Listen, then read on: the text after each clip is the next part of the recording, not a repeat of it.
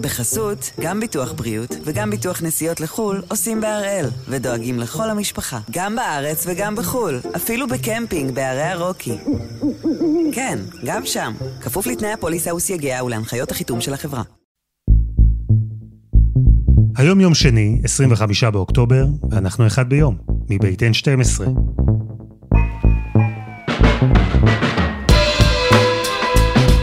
אני אלעד שמחיוף, ואנחנו כאן כדי להבין טוב יותר מה קורה סביבנו, סיפור אחד ביום, כל יום.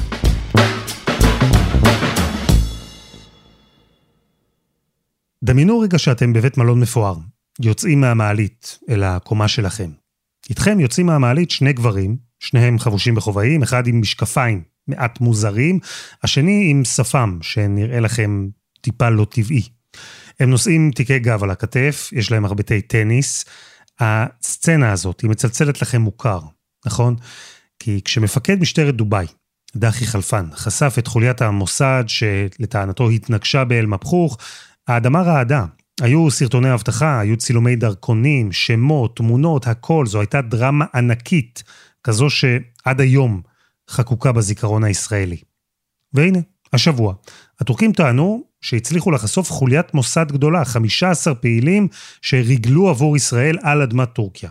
הם טוענים שחלק מהעצורים הודו, ממש. הם פרסמו קלסטרונים, ראשי תיבות, שיטות פעולה מדויקות. אבל משהו, משהו בכל התיאורים האלה, נשמע ללא מעט אנשים מוזר.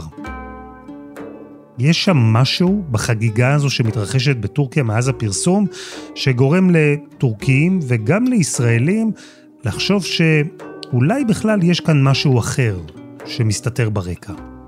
אז הפעם אנחנו עם ארד ניר, ועם מה שאולי הוביל באמת לאופן שבו נחשפה חוליית המוסד, שלכאורה פעלה בטורקיה.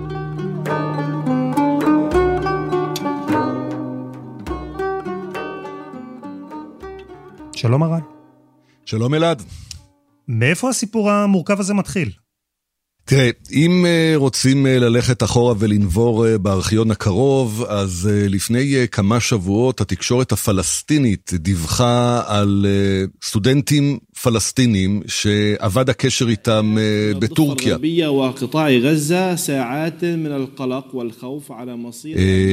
הדברים האלה עלו בתקשורת הפלסטינית, לא זכו לביטוי בתקשורת הישראלית, דובר על שבעה פלסטינים מעזה, מחברון ומג'נין, שנסעו uh, לטורקיה מסיבות שונות, חלקם uh, ללימודים, חלקם uh, לעסקים, לחפש עתיד טוב יותר, כדברי אחת האימהות שגילינו אחר כך שאמרה את זה לטלוויזיה הפלסטינית, לאחת הרשתות שלהם.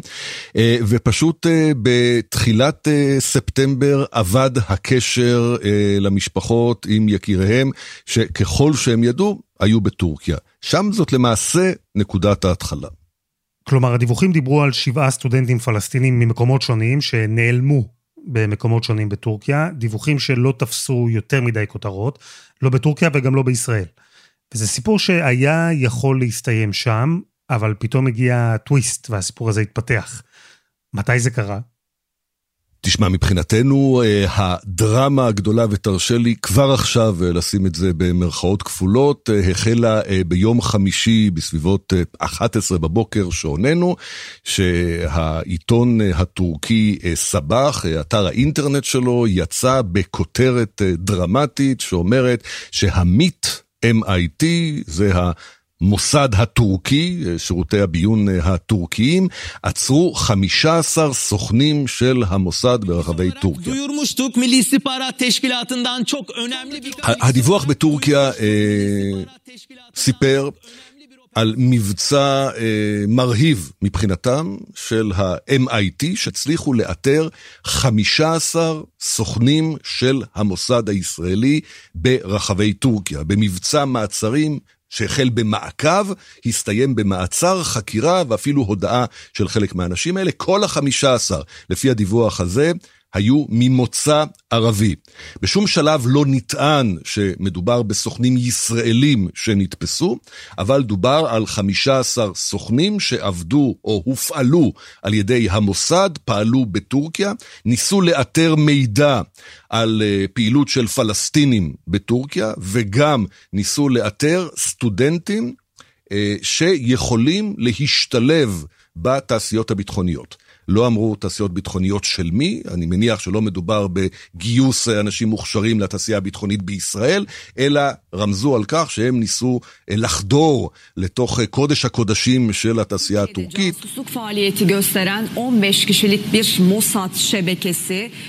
הדיווח היה מפורט לפרטי פרטים. היו שם קלסטרונים של שלושה מהעצורים, ראשי תיבות של שמותיהם. אפילו ידעו לספר שהמפעילים, שהם למעשה אנשי המוסד, הבכירים לא היו בתוך טורקיה. הסוכנים האלה היו נוסעים כמה פעמים בשנה למדינות שלישיות, נפגשים שם עם מפעיליהם מהמוסד, שנתנו להם גם כסף, כמה אלפי דולרים אמריקאים בכל פעם, והנחיות איך להמשיך לפעול לפי המידע שהם העבירו אליהם. הקשר בין הסוכנים בשטח לבין המפעילים נעשה באמצעות שיחות מאוד מאוד קצרות, הם ידעו לומר, בטלפונים ציבוריים. בגדול, מה שנטען ב... כל אותם פרטי פרטים ומאות מילים, זה אין עלינו הטורקים, אנחנו הצלחנו לעלות על המוסד הישראלי החזק והגדול, אנחנו טובים מהם. כלומר, אותם שבעה סטודנטים שנעלמו הם לכאורה חברים בחוליה הזו, הטורקים טוענים שאיתם נעצרו עוד שמונה סוכנים, שכולם עבדו עבור המוסד. ואני חייב לומר לך, ארד, באינסטינקט בלבד, זה נשמע לי אה, הגיוני, כלומר, זה לא נשמע מופרך שהמוסד פועל בטורקיה ופועל שם באופן הזה. לא יודע, אולי קראתי יותר מדי ספרי ריגול. אמרת אה, שזו דרמה גדולה במרכאות. למה בעצם? תשמע, אה, הפירוט של הדיווח הזה מעורר כמה סימני שאלה. אם אתם יודעים כל כך הרבה, אתם בוודאי רוצים לשמור חלק מהמידע הזה להמשך הפעילות שלכם. מאידך, אה, אני לא רואה אה, צורך אה, אמיתי של ישראל להפעיל כזאת רשת של סוכנים בתוך טורקיה פנימה כרגע. טורקיה היא לא מדינת אויב, למרות החיכוכים שיש בין ישראל לבין טורקיה. טורקיה מארחת אכן את אנשי החמאס, אבל כזאת רשת מורכבת, אני לא רואה באמת סיבה להפעיל בתוך טורקיה. לעבוד מול סטודנטים פלסטינים או טורקים, יש שם הרבה יותר מדי פרטים אה, מיותרים, לא ממש הגיוניים, שלא מסתדרים ביחד. כלומר, התיאורים הפנטסטיים האלה, המורכבות, הפירוט, אה, הדליקו נורה אדומה. כשדיברת עם קולגות בטורקיה, זיהית סנטימנט דומה? גם שם האמיצים אולי ש, שביניהם אמרו לך שמשהו לא מסתדר? התחושה אצל uh, האנשים שאני איתם בקשר ואני מעריך את uh, דעתם היא uh, שמדובר uh, בהוא-הא על כלום, uh, רוב מהומה על מאומה. הפרסום הזה, סביר להניח שיש בו איזשהו גרעין של אמת, אבל הוא uh, uh, uh, מנופח ומפואר הרבה מעבר למידות האמיתיות שלו, לצרכים טורקיים פוליטיים פנימיים. אז ארד, מה עומד מאחורי זה? אה, לאיזה צרכים פנימיים טורקיים מועיל פרסום שכזה? מעין חגיגה לאומית דרמטית על חוליית מוסד שנתפסה. אז זה אולי המקום אה, להזכיר את אה, מצבו הקשה של ארדואן, היום בטורקיה, ואני לא מדבר על הבריאות שלו, אני חושב שהוא הרבה יותר בריא אה, ממה שהרבה אה, בטורקיה ומחוצה לה היו רוצים אה, להאמין ולחשוב. אבל ארדואן עצמו בבעיה פוליטית, תמיכה בדעת הקהל הולכת ויורדת, והמצב הכלכלי בטורקיה על הקרשים. Global financial markets continue to be rattled by the economic crisis in Turkey. The country's currency has plunged to a record low against the US dollar, prompting the Turkish central bank to take measures. דולר שווה היום 10 לירות טורקיות, שזה קטסטרופה במובנים טורקיים. איך אתה מסביר את זה? טורקיה הייתה ממש בדרך להיות uh, מעצמה, בטח מעצמה אזורית. איך המצב השתבש עד כדי כך? תשמע, אמרת מעצמה, מעצמה אזורית, טורקיה לפחות בפעם האחרונה השתתפה ב-G20. ארדואן קבע לעצמו בתחילת הכהונה, שזה היה 2003, הוא קבע שעד 2023 טורקיה תהיה ב-G7. ואתה יודע מה? אף גבה לא הורמה. כלומר, כשהוא דיבר על זה אז, בהחלט נראה היה שלטורקיה יש פוטנציאל להפוך להיות אחת משבע הכלכלות המובילות בעולם. מה שקרה שבשלב מסוים אה, השיקולים של ארדואן הפסיקו להיות אה, שיקולים הגיוניים. השיקולים שלו היו שיקולים אה, אישיים, מה שטוב לו, מה שטוב למשפחתו, מה שקורה להרבה מאוד אנשים שהופכים להיות רודנים, הם מפסיקים לראות את הסביבה, הם רוצים שהכל יקרה סביבם. אני מזכיר לך שארמון הנשיאות שנבנה באנקרה הוא ארמון אקסטרווגנטי של אלף חדרים. מה האיש הזה צריך אלף חדרים? פה מסרבים, פה בישראל, מסרבים לעלות על מטוס אה, שנבנה עבור אה, ראשי המדינה לנסיעות מיוחדות. לארדואן יש שבעה כאלה, הוא רק צריך לבחור. הכלכלה בטורקיה, קודם כל בעיה של ניהול, דבר שני, בעיה של קורונה. אומרת, הקורונה אה, הביאה את הכלכלה הטורקית אל עבר פי פחת, הם לא ידעו לנהל את המשבר בצורה כזאת שתאפשר להם גם לשמר את הכלכלה וגם להתמודד עם המגפה. אה, ארדואן לא מאפשר לבנקים להטיל ריבית, כי זה לא מוסלמים. אז צריך כל הזמן לריב. הוא שם את החתן שלו כנגיד הבנק עד שהוא זרק אותו. כלומר, יש פה ערבוב של אה, אה, רודניזם, נפוטיזם, אה, אה, אה, וחוסר יכולת אה, לנהל את הכלכלה בפרמטרים מקובלים, אה, וזה בהחלט אה, בעוכרי הכלכלה הטורקית. אז יש שם משבר כלכלי חריף, ומעמדו של ארדואן בדעת הקהל בשפל. במדינה כמו טורקיה, עם כל מה שאנחנו יודעים עליה, כל זה בכלל רלוונטי? אלו דברים שבאמת מאיימים עליו? תראה, ארדואן אה, הפך את טורקיה אה, למדינה כמעט דיקטטורה מושלמת. כל מערכות השלטון אה, סורסו ואוישו אה, באנשי שלמה. הדבר היחיד שנותר בטורקיה היום זה בחירות. הבחירות על פניהם הן בחירות חופשיות. עכשיו, למה אני אומר על פניהם? משום שבאחת ממערכות הבחירות אה, במזרח טורקיה, באזורים הכורדים, שנראה היה שהמספרים לא הולכים לכיוון של אה, אה, ארדואן, כפי שהוא רצה, פתאום הייתה הפסקת חשמל אה, בכל האזור, שאלו את שר האנרגיה מה קרה, איך יש הפסקת חשמל בזמן ספירת הקולות, הוא אומר עבר פה חתול שחור, עשה קצר בתחנת החשמל. אז עד היום קרא כדי חתול שחור בטורקית, זה ביטוי לזיוף תוצאות הבחירות. אבל הוא גם לא צריך לזייף את תוצאות הבחירות. שמע, הוא היחיד ששולט בתקשורת.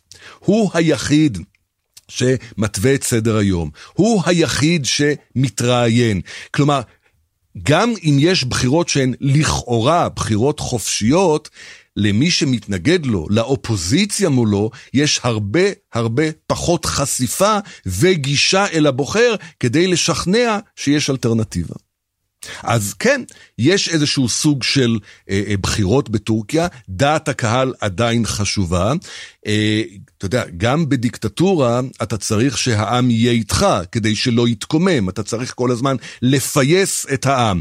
דעת הקהל כרגע, מעמדו בה הולך ויורד. שזה דרמטי אה, בטורקיה. אה, הסקרים האחרונים מראים שהוא הפוליטיקאי הרביעי ברשימה אה, בטורקיה, שזה באמת דברים שלא היו עד לפני כמה זמן. זה חלק מהלחץ עליו, וכדי לנצל את המומנטום הזה, קורה עכשיו בטורקיה דבר ש... לי נוח היום לכנות אותו המודל הישראלי. כלומר, יש התארגנות של אה, כמה מפלגות פוליטיות שבאופוזיציה, שמתנגדות לו, כדי לנסות ולייצר מסה קריטית עוד לפני הבחירות, שתביס אותו. חייב לציין שכמו בכל קואליציה, אם אמרנו מודל ישראלי, אז הם גם כן רבים ביניהם מי יעמוד בראש, מי נכון, מי לא נכון. יש לזה עוד זמן. בשלב זה, זה מתגבש, וכמו שאמרתי, מודל ישראלי שמוזכר כך גם במיני פרשנויות בכל העולם. כרגע עושה רושם שמבחינת... מתנות כלכליות והרעפת טוב על העם, אין מה לתת יותר בקופת המדינה בטורקיה, את הכל או שארדואן לקח לעצמו או שאבד במשבר הכלכלי הגדול שפוקד את המדינה עכשיו, מכיוון שכך האופיום להמונים זה אותה גאווה לאומית טורקית, שהנה אני מגיע שוב לפרסום ביום חמישי, באה לידי ביטוי כל כך דרמטי בניצחון הזה בקרב מול המוסד. אז ארדואן בצרות, וכן, אלו צרות שצריך לשים להן כוכבית מסוימת, כי בכל זאת לא מדובר בפוליטיקאי רגיל, לא מדובר במדינה דמוקרטית רגילה, אבל מצבו בטח היה יכול להיות הרבה יותר טוב, ולכל הפחות לא רגוע. והחגיגה הגדולה שהוא הנדס סביב הסיפור על חוליית המוסד, היא לא נולדה סתם ככה. היא מבוססת על דוגמה טריה יחסית, שכבר עבדה לו ממש מצוין. אבל קודם, חסות אחת, וממש מיד חוזרים.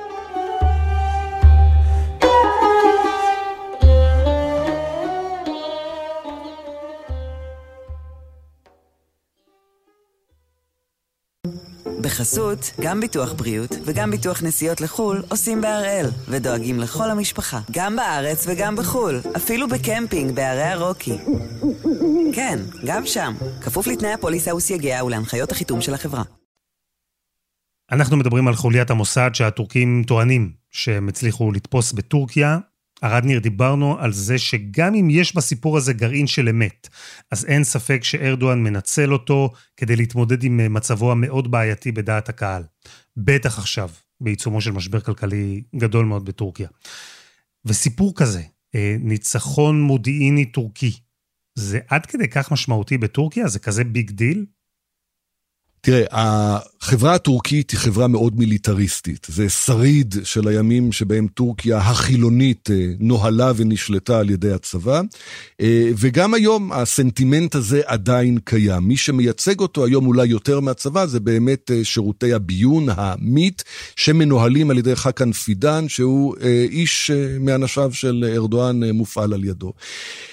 כשאני מסתכל על, ה... על פרטי הפרטים של הפרסום הזה אה, שראינו אה, ביום חמישי על ההצלחה המבצעית מול המוסד, זה מזכיר לי את פענוח רצח חשוקג'י. זה היה באמת אולי אה, שיא השיאים של המיט בשנים האחרונות, שבו הוא יכול להתגאות אפילו מול העולם המערבי, לא רק בתוך טור, טורקיה פנימה. כלומר, יש כאן משמעות מאוד מאוד עמוקה לפעילות הזאת אה, של עמית, ומבחינת הטורקים זה שווה ערך. מה שהם, או אולי אפילו יותר, מכיוון שלהכניע את המוסד הישראלי, יש לזה משמעות הרבה הרבה יותר עמוקה, עם הרבה יותר סנטימנטים, עם הרבה יותר ריזנטמנט, עוינות כלפי ישראל ולכל מה שהמוסד מסמל, מאשר לפענח רצח של עיתונאי מתנגד משטר בערב הסעודית. אז, אז זה עובד, יש פה אפילו דוגמה מוכחת לזה. בהחלט, אז, אז היה גאווה להיות טורקי. אתה יודע, אבא שלי, כשהוא נסע אחרי מבצע אנטבה לאיזשהו סיור בחוץ לארץ, והוא חזר לארץ, הוא אמר, אתם לא מאמינים, כל מקום שהראיתי את הדרכון הישראלי שלי, אמרו לי כל הכבוד, אמרו לי כל הכבוד. כך סיפרו לי גם טורקים, אחרי חשוקג'י, שכל מקום שהם נסעו בעולם, פתאום זה היה כבוד להיות טורקי, בעולם המערבי כמובן, פחות אה, בעולם הערבי. כלומר, בטורקיה יש את מי שטוען שמה שעבד בפענוח רצח חשוקג'י, הגאווה הלאומית הזו, העלייה במורל הלאומי הטורקי, אולי יעבוד גם עכשיו בסיפור הזה.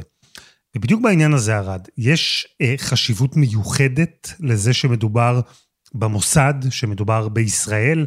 זה איזה סוג של אה, דובדבן על הקצפת? חד משמעית. תשמע, אה, המוסד זה שם דבר, אה, לא רק בטורקיה, אה, בכל העולם, על אחת כמה וכמה בטורקיה. טורקיה היא מדינה של קונספירציות. התרבות הטורקית היא, התרבות הפוליטית הטורקית, היא תרבות של קונספירציות. אז אם כאן אתה מצליח לשכנע את הציבור ולהראות לו שגברת על המוסד הישראלי, בכל השידורים של הטלוויזיה הטורקית, בכל הרשתות, שמו את סמל המוסד.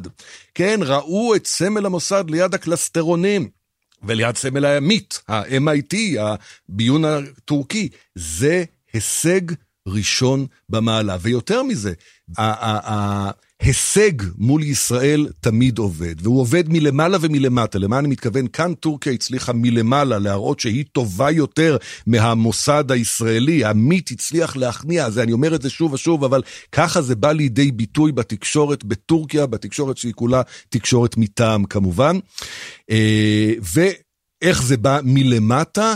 תמיד כשארדואן נקלע למצוקה, הוא tokef et İsrail. Bizi Kıbrıs'ta işgalci olmakta, kadınları ve çocukları katletmekte suçlayan הוא נאחז בפלסטינים, הוא הופך להיות מגן הפלסטינים נגד ישראל הרודה, ואני לא אשתמש בעוד סופרלטיבים שהוא כן משתמש בהם, כי בסוף יבוא בטענות אליך.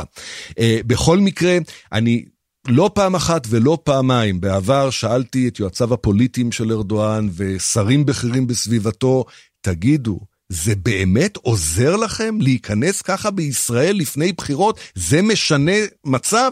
אמרו לי, חד משמעית, הציבור תומך בנו הרבה יותר, אנחנו רואים את זה במספרים, עלייה אקספוננציאלית, אם תרצה, אחרי שארדואן נכנס ככה בכם, לנו זה עוזר פוליטית, כך הם אומרים. ובאיזה אקלים אה, מדיני כל הדבר הזה קורה? כלומר, כבר ראינו שהטורקים נכנסו בנו לא פעם, שהיחסים איתם ממילא היו בשפל, אנחנו מכירים את הנוהג הזה של הטורקים. זה מה שקורה גם עכשיו? בימים האחרונים, בשבועות האחרונים, בחודשים האחרונים, אה, בישראל כאן, במשרד החוץ, בלשכת ראש הממשלה בירושלים, מנסים להבין איך להתייחס לחיזורים שמגיעים אה, מטורקיה. וואלה, יש חיזורים מצד הטורקים? למה? מה קרה דווקא עכשיו? הטורקים מסובכים עם כל מי שמסביבם. הם קנו S-400 אה, מהרוסים, אבל לא הצליחו להשלים את כל המערכות, ובכך הם הסתבכו עם נאט"ו והסתבכו עם ארצות הברית. הם מסובכים עם האיחוד האירופי, אבל יש להם את הפליטים, שהם יכולים להשתמש בזרם הפליטים כדי לווסת את מערכת היחסים שלהם עם אירופה, אז אירופה לא פוגעת בהם. אבל ארדואן מחפש את הדרך לוושינגטון. ואתה יודע, כמו האנטישמיות הישנה, הקלאסית, שאומרת שהיהודים מנהלים את העולם בסביבתו הקרובה, ואני אומר את זה מידיעה, אני גם מכיר את האנשים, משוכנעים שכדי לשקם את מעמדה של טורקיה בוושינגטון של ביידן, צריך את אייפאק, את הלובי היהודי. ואיך נפעיל את הלובי היהודי? נקשור קשרים שוב עם ירושלים, שתאפשר לנו להגיד את דברנו בוושינגטון ולהגיע לאוזניים הנכונות. זה מה שמניע אותם עכשיו. כלומר, מצד אחד הם חוגגים אה, ניצחון הירואי על המוסד, אבל מהצד השני אתה אומר שהם מנסים בעצם לחזר אחרינו בכל התקופה הזו.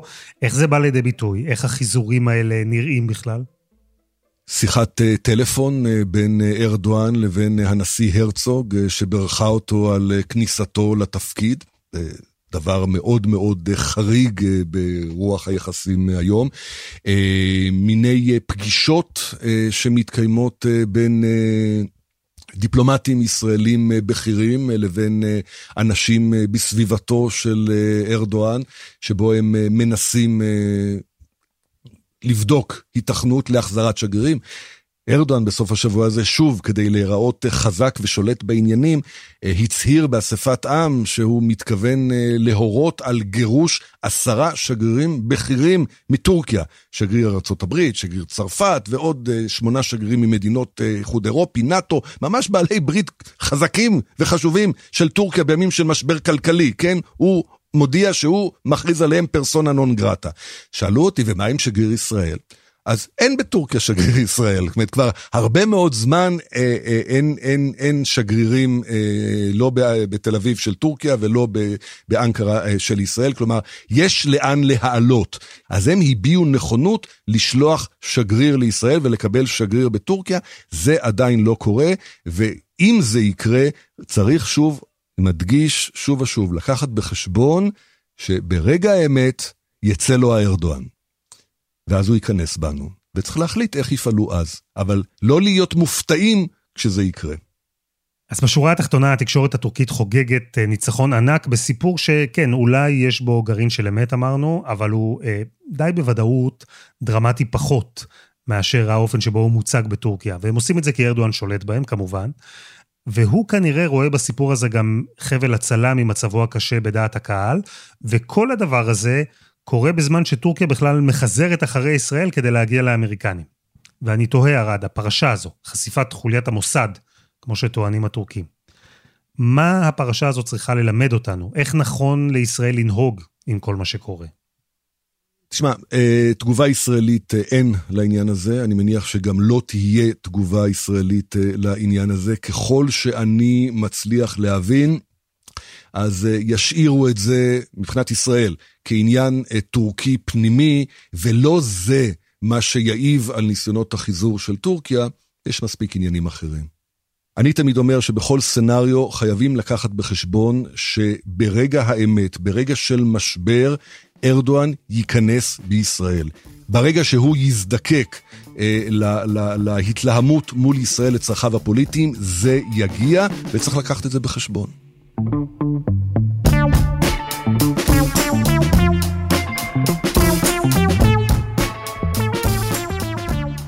ארד ניר, תודה רבה.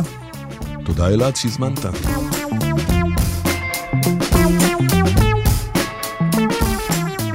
וזה היה אחד ביום, של N12. הפרק הזה, כמו כל הפרקים הקודמים שלנו, למשל, בלרוס, הדיקטטורה האחרונה באירופה, אז כולם זמינים ב-N12 ובכל אפליקציות הפודקאסטים.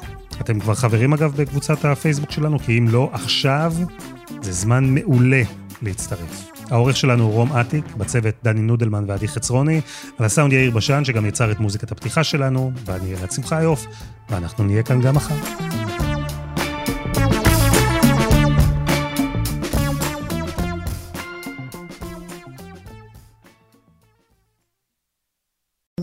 בחסות, גם ביטוח בריאות וגם ביטוח נסיעות לחו"ל עושים בהראל, ודואגים לכל המשפחה, גם בארץ וגם בחו"ל, אפילו בקמפינג בערי הרוקי.